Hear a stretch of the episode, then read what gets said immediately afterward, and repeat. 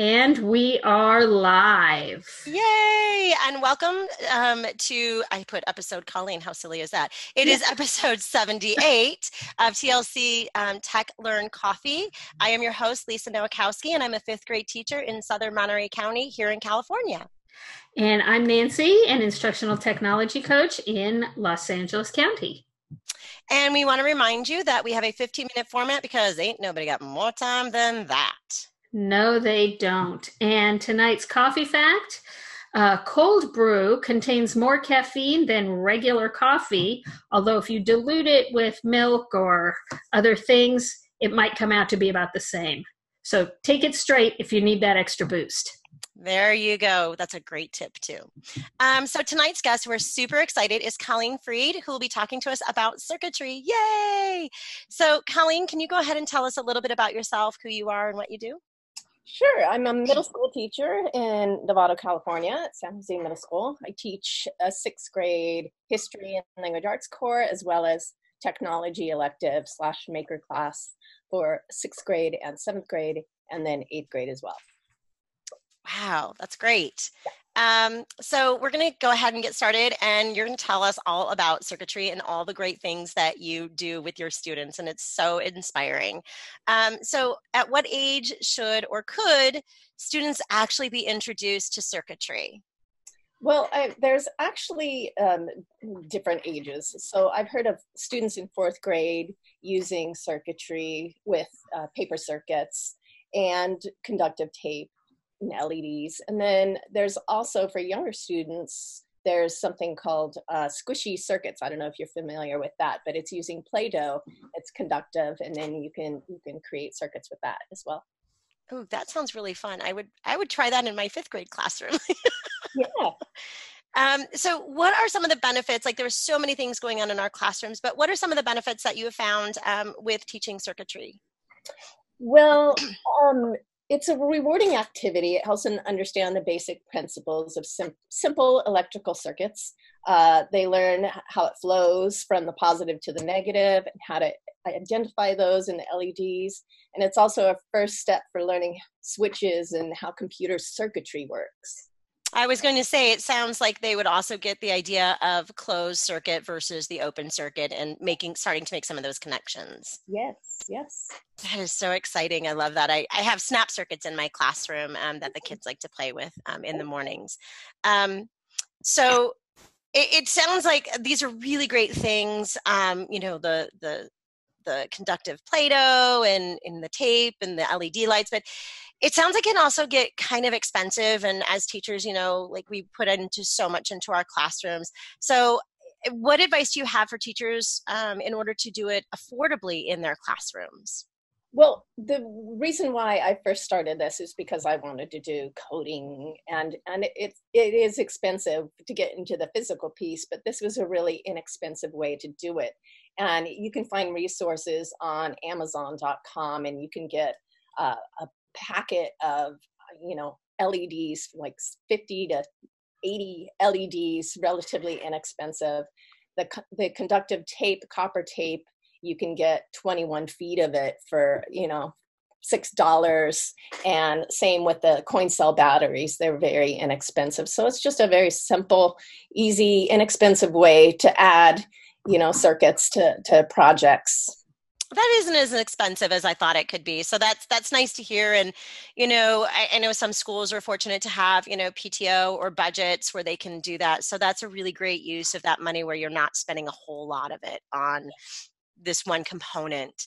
Mm-hmm. Um, so where can teachers go to find ideas and resources like I, I, don't know what i'm doing and, you know like i say here's mm, snap circuits and that's my extent um, mm-hmm where can they go to find something that's you know a little bit more creative than me?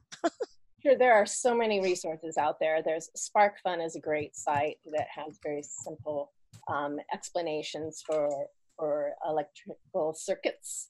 And um, the squishy circuits that i was talking about they actually have a website squishycircuits.com so you can and they have video tutorials on how to use circuits with with conductive dough and play-doh even works so you don't even have to create their their uh, specific uh, formula that they have for for Play-Doh on that site.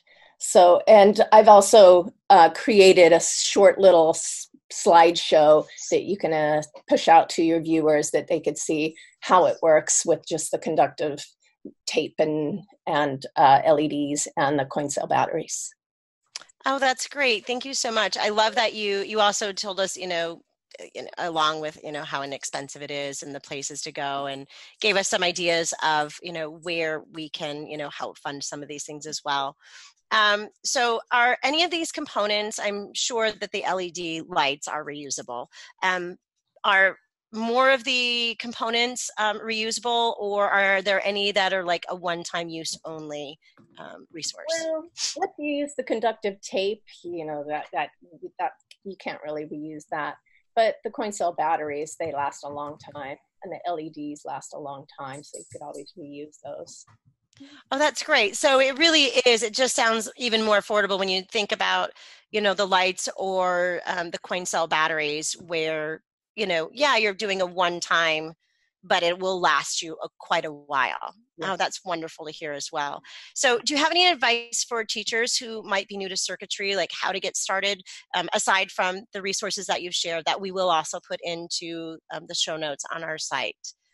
Are, are you asking about how they could be using them in lessons or, or something or yeah how they can get started um, you know whether it's in lessons or you know just kind of you know toying around with it um, sure, like how how would a teacher want you know who like me who would want to get started like where would i begin?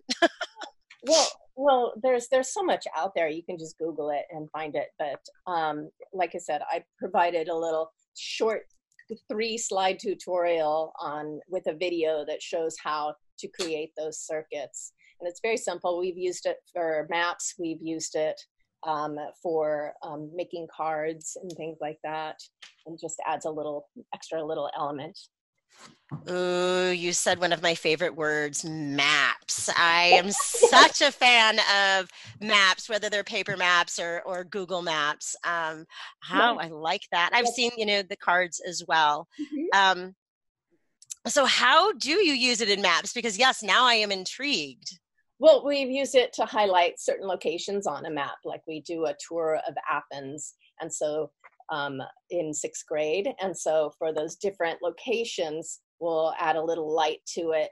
And um, we've even add, added simple little switches that, that once they, they touch it, it'll light up on the map. Oh, that sounds neat. You could probably also do, uh, you know, directions and routes and things like oh, that. Oh, yeah, definitely. Oh God, that that's oh now I'm all excited. I love I love doing this and listening to what other people do, and I always get inspired. I know Nancy does too, and you are so inspiring with how you are using circuitry um, in the classroom. Um, is there anything else that you would like to add to you know? Um, for well, I was thinking another way that I've used it. I don't. I know you said you taught fifth grade. So um, another way we've used it is to create flashlights, very simple flashlights with a tongue depressor, and then we create a little switch with a binder clip to turn it on and off for the light. So I, I don't, I'm not sure if you, you cover those topics in in fifth grade, but um, electricity and all but there's a lot of topics in the new um, i say i keep saying new you know the ngss standards are not so new anymore. Right. um, my students go to another class or went to another class for that this year so mm-hmm. um, but yeah it's fantastic. I love that idea of uh, just a little flashlight and then they could use it for like silent reading in the dark and exploring things. Oh that is so great so they can actually see their uh, their creation come to life and use it in other ways too and how it can be so useful. yeah, a good father's day gift too. All right so i don't i mean thank you so much for joining us and sharing your passion with us and helping to inspire you know a whole bunch of other people to you know think about how they can do circuitry in their classrooms. And as summer approaches i know some people are on break already and some of us are getting ready to go on to break. Um, I, I, this will give us some food for thought, right? yes. and then there's the uh, Computer User Educators Conference in the fall. I just heard today that I will be speaking there and I'll be doing more circuitry. So if your listeners are attending that conference in the fall at Rancho Cordova, I will be doing two sessions. Oh, congratulations and excellent. Yes.